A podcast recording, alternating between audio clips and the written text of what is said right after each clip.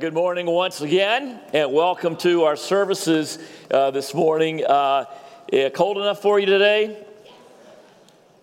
And I think we got to say a special thank you to our worship team this morning for helping uh, thaw us out a little bit and get us singing, okay? It was a little rough starting that first song, you know, when we first got here, but uh, thank you guys. You did a great job. And then I think, you know, for most of us here, you really tried to put your heart into the worship, even in that last song that might not have been familiar to you. And like a lot of the great songs that were written many, many years ago, it's not about the tune, it's not about the, the, the, bouncy rhythm, it's about the words, it's about the convictions that we're reading. And just like we're doing in the scriptures as we study it each week, you know, together. Uh, you're going to notice as you look around, we got a few faces that are not here with us this morning. Our Great Edge ministry is, is making great plans for this year, and our Edge small group leaders and other leaders are having a retreat this weekend. And so they're not here with us this morning, but they're making some great plans. In addition to that, we've got about 60 of our students that are down in Tampa at the Playmakers Bowl, and they're trying to have some, uh, you know, victories in their life after some crushing defeats over the last week, you know, for, uh, you know, for some of us. O- on that note, congratulations to our UGA alumni and our fans on a very great season. Just like North River, it was a great 2017, but the best is yet to come. You know, we're not done yet, okay, in all of our lives. Uh, greetings also from the Dallas Fort Worth Church.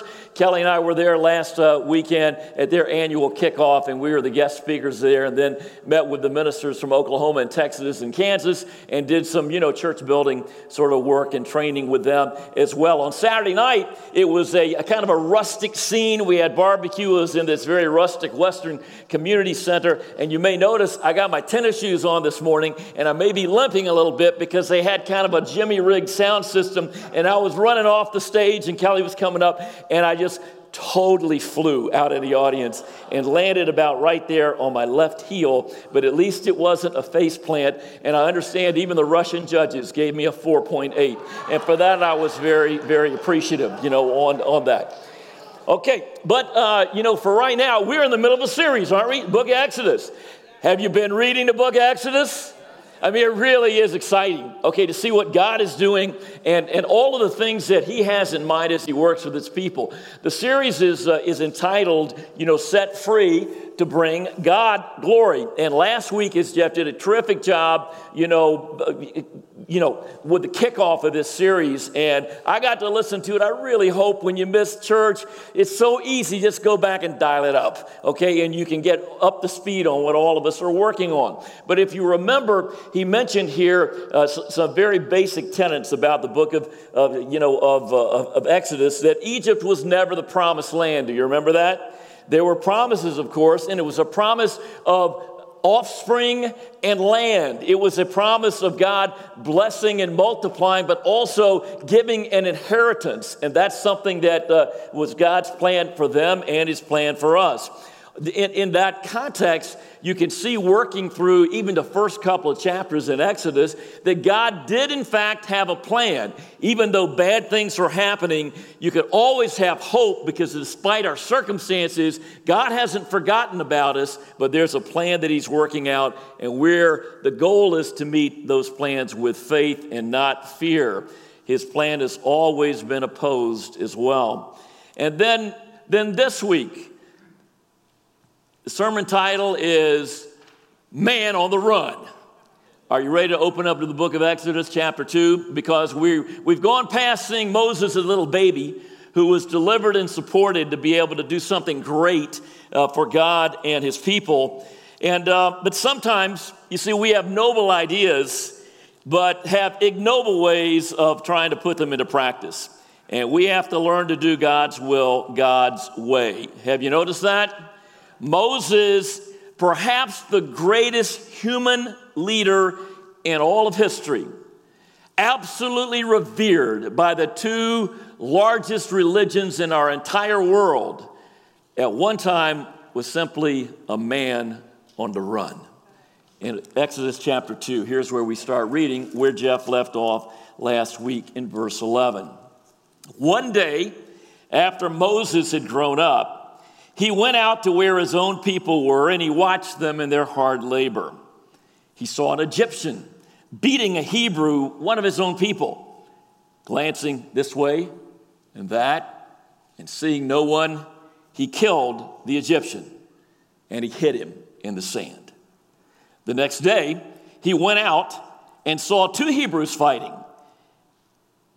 He asked the one in the wrong, Why are you hitting your fellow Hebrew? The man said, And who made you ruler and judge over us? Are you thinking of killing me just as you killed the Egyptian? Then Moses was afraid and he thought, What I did must have become known.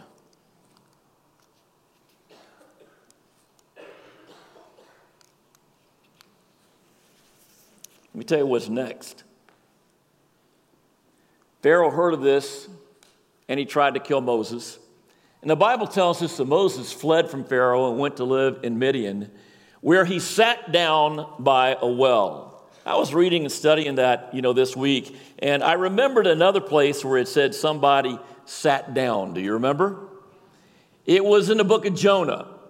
And Jonah was a religious man of God, and God gave him an assignment that he didn't want to do.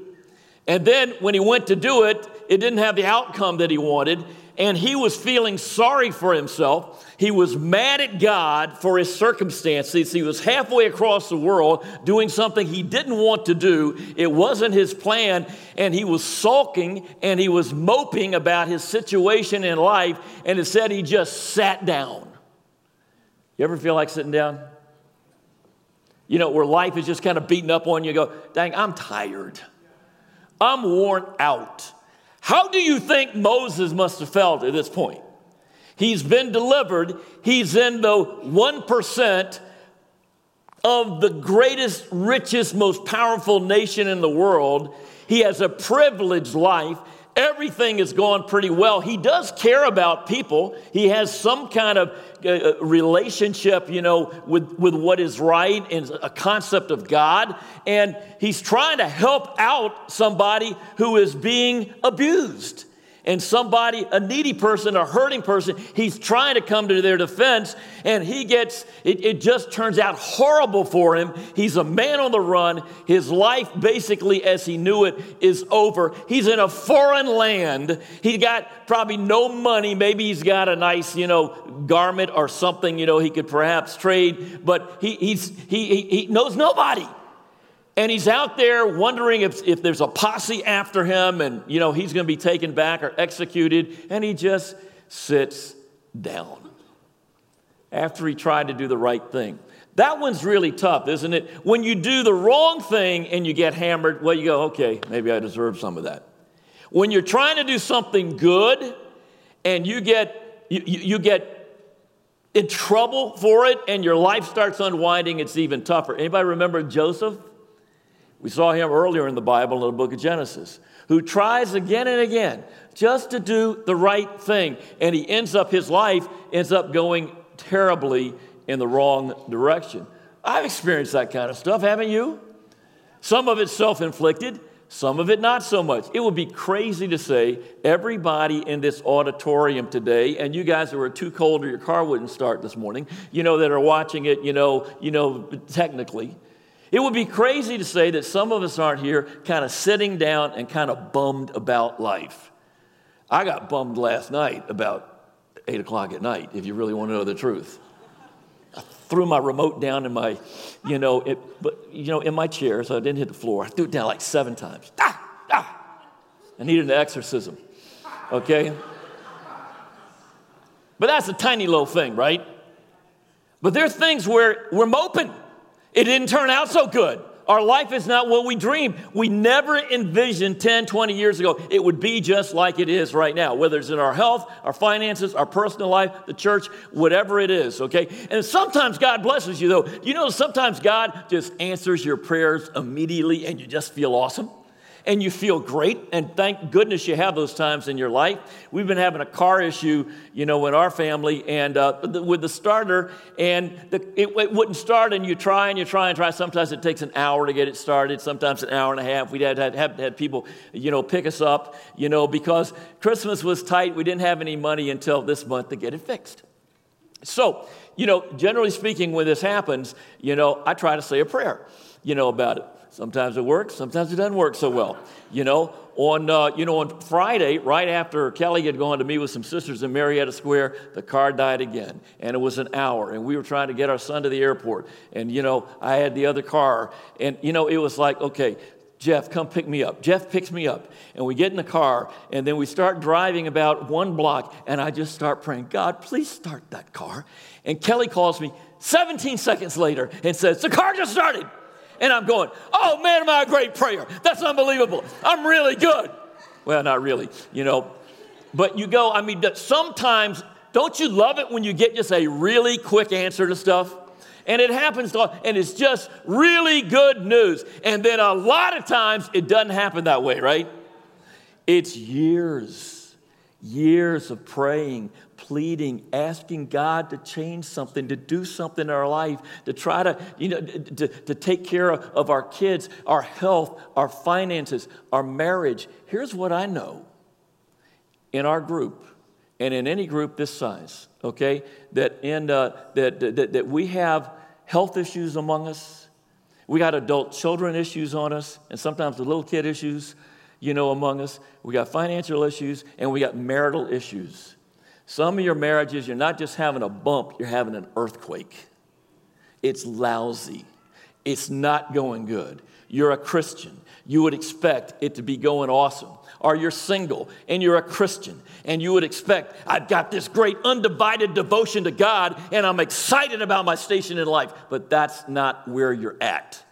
It's not where your heart is at. You're, you're looking at and feeling down, you know, and discouraged about the situation that you're going through. Sometimes you're getting help, and sometimes you know what you're doing?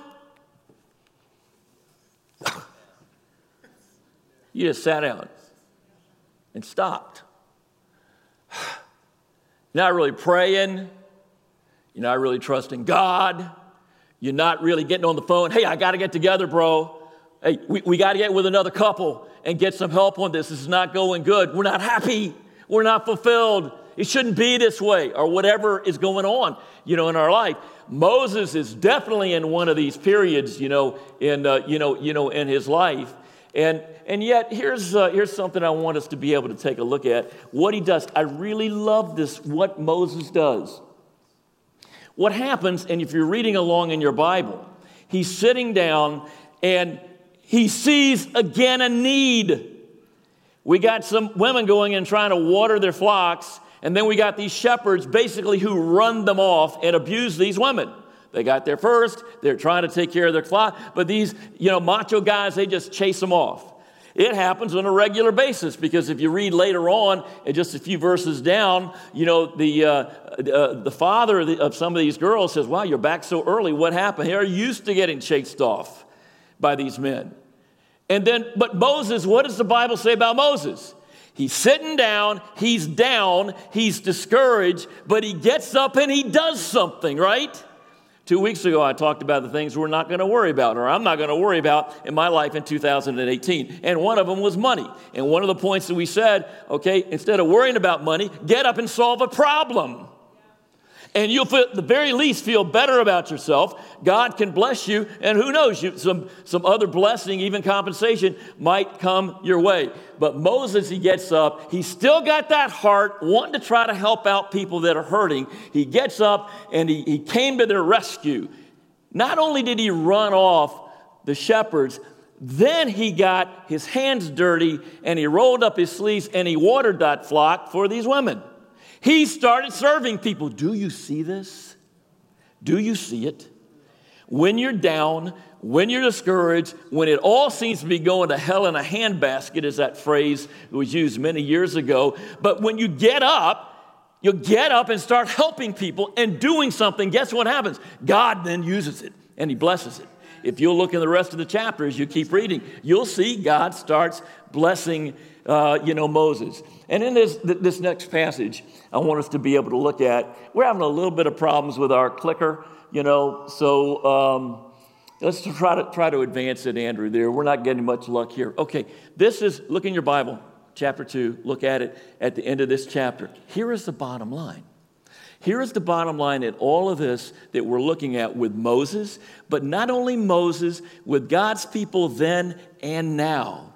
When it seems like there's not much going on. You're not having many prayers answered. You're not seeing really great things happen in this season in your life, in this period in your life. These things are not what you feel like the abundant life ought, you know, you know, ought, you know, ought to be. I'm covering this because that's what the text says, and because if you're having the best year of your life so far right now, just enjoy it and chill. Let's work on the rest of us, all right?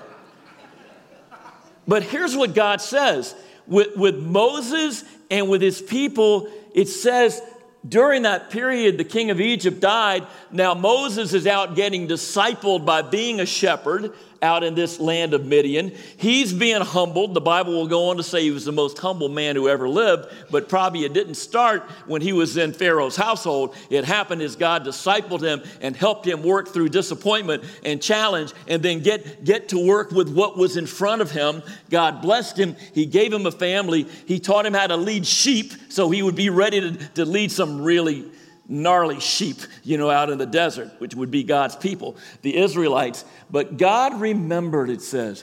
They cried out, and their cry for help because of their slavery went to God. God heard, God remembered, God looked, and God was concerned. Do you see that? Do you believe we have the same God today? Do you believe He does that in your life, in my life, in our church, in our country, with people that are hurting? Does He always answer immediately in 17 seconds? Does He always do it in this calendar year? But God always hears, always remembers, always looks, always is concerned because this book of the Bible is about God, not just about people not just about me and you. This church is about God, right? It's about Jesus. It's not just, and then when we trust and respond to God, even when we're hurting, by getting on up, starting to pray, start doing something, God has this miraculous, amazing, crazy plan that He wants to work you know, in, uh, you know, in, you know, you know, in our lives. Now I'll just say a note about, you know, about this. I believe our next passage is Philippians chapter, you know, Philippians chapter one, if we can get there. Don't try to do this alone. God created it uh, for us to do it together. And if we can get on to Philippians chapter 1, if we're there, well, okay, this is not bad either, okay? I love this passage because it says, you know, because a lot of us feel this way. God, we learned about you from our youth, and, you know, we're right to this day, you know, we're wanting to pass on to the next generation. That's three verses earlier. But here, the psalmist says, you know, Lord, though you have made me see troubles, many and better. Could Moses have said that? Could you have said that? May still be saying that, though you have really made me see some hard times. You will restore my life again. You will restore my fortunes again. You will restore my faith again. You will restore my marriage again. You will restore again, again. Why? Because I'm so good? No, because God is great and He has a plan. This is, this is the focus on, on God. And then his plan is to do it together. If we can go to that next verse in Philippians chapter 1, and he talks about us working together. And this is a beautiful thing. We're going to look at one other passage from the New Testament because the New Testament helps add, add texture and uh, context and, and insight into these things we're studying and reading in the Old Testament. Whatever happens in our life, do it together. Honor Christ work together and work side by side as one man. That is one of the terrific things that we're doing in our midweek, you know, plans this week. We had a great time with the men on Wednesday night in here. Okay, and great lesson, great singing, intergenerational fellowship, and we split up in our, our small groups and our family groups and had about 20 minutes together. It was outstanding. The room was you know, basically filled with, you know, with everybody in these different constructs. You know, you look around, I'd, I'd, I'd estimate the men of the north, okay, because the men in the uh, men in, in town were meeting in town, and they also had a great new Christian baptized yesterday in the Chattahoochee, okay? If you're here from in town, you know about it. We'll send out the video to the whole church. Congratulations, in town. You got big plans too, because you got your leadership uh, group retreat next week. It's exciting, okay? But, you know, for the men of the north, the men of the north up here, we had a great gathering. I'd estimate about 60 of you weren't there, okay? And so let you need it. Ladies, you need it. You need it this Wednesday. Take the time you need, clear your schedule, get your calendar out. Give yourself 10 days or a week to work out the details. Come on here and get that strength and encouragement that we need from each other. Okay? We do this because we know we need it and we're all needed as well, all right?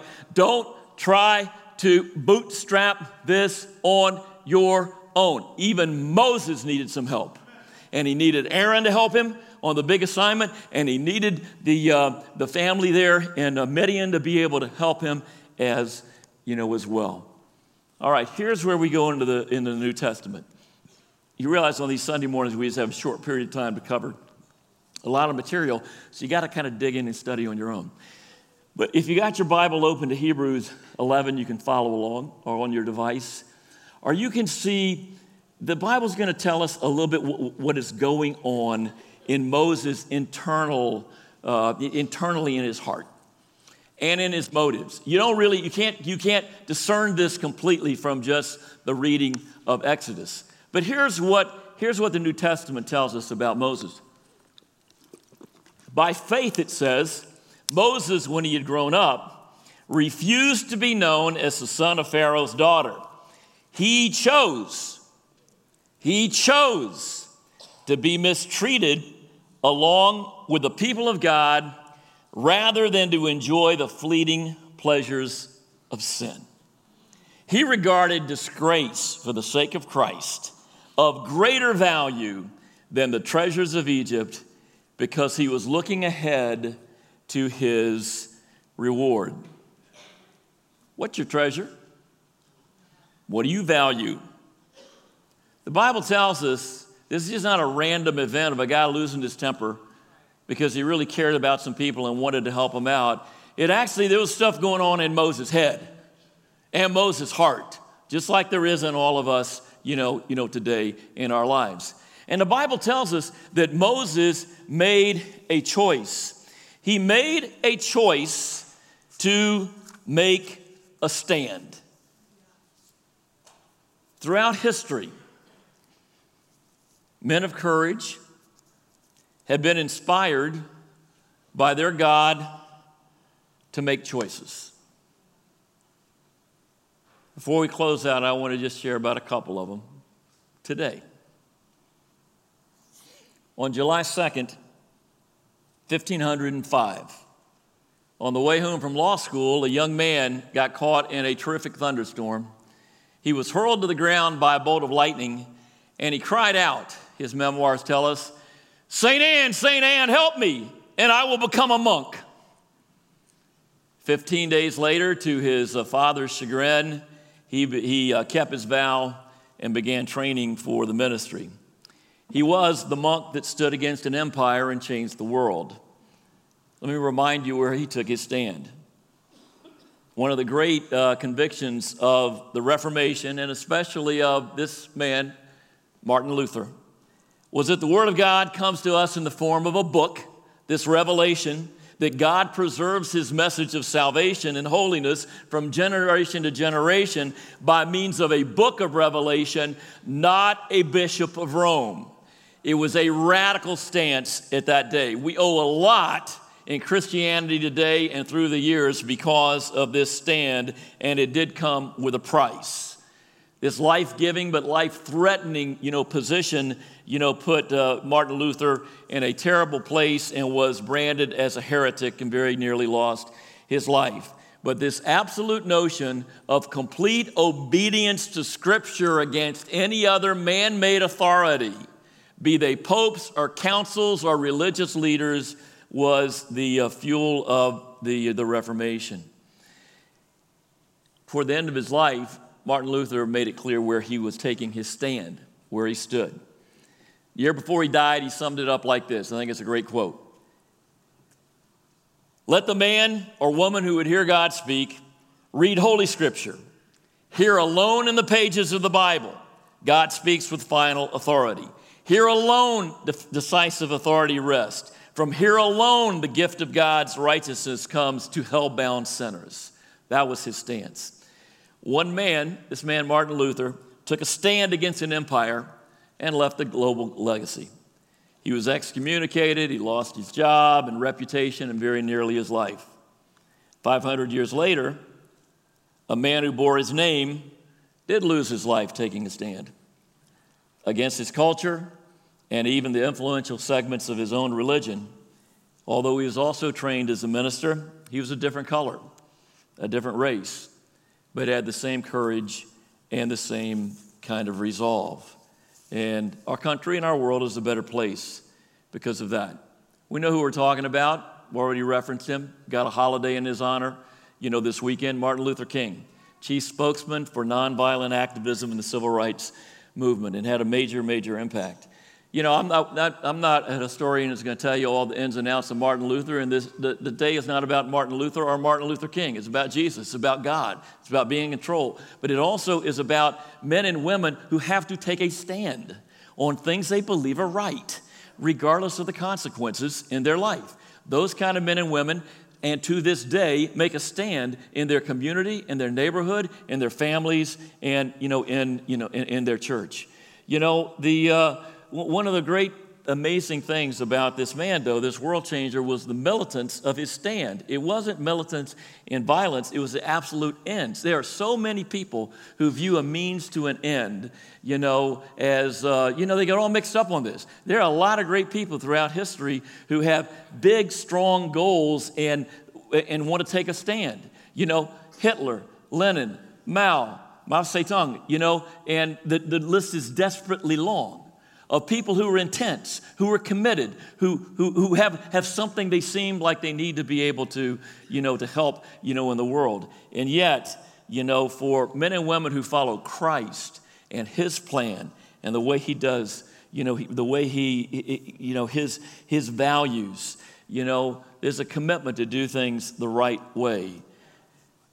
A commitment to nonviolence by Dr. Martin Luther King you know, to stick as hard to those principles as the people who were trying to stick to oppressive principles is, is a tremendous, you know, legacy. Uh, Martin Luther, Martin Luther King, certainly Moses, you know, would not be moved, and we are better people, you know, because of it. I, um, I heard a, um, you know, I heard a, a story. I don't know, I was a young Christian maybe two, three years old. And a minister came and he, he, he told a story that, that, I've never forgotten. I shared it once about 33 years ago and, uh, and I was in the church in San Francisco and I actually forgot about it. I thought about it, you know, you know recently. And it, it, it's about taking a stand as well. It's about seeing what you believe is right, even in the face of opposition, but taking a stand. It, it happened years ago over 60 years ago in St. Louis in this place called Kiel, you know, Auditorium. And uh, this was a time postmodernism was starting to kick in and, you know, higher criticism of the Bible. And, um, you know, there was, a, uh, there was a professor who made a name for himself and he traveled from city to city. And he, uh, he basically was undermining the Bible and uh, the claims of Jesus. And um, he, uh, he was very persuasive.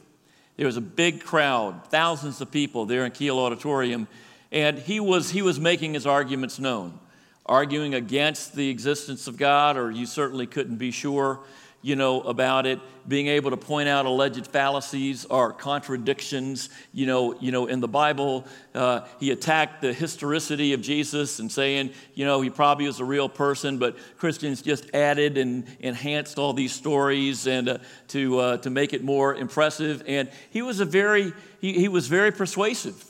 And uh, these were new arguments. For us, they're kind of old and worn out, but for that time, they were, they, they were new. And people, you know, uh, people got very, very quiet.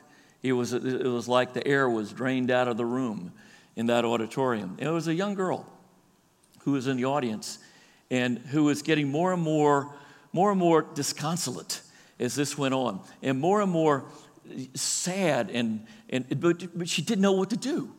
She didn't know what to do. She didn't know how to, to handle that. And so finally, you know, you know, with, with, with so much just, just, just, just this consternation, she, she finally did something.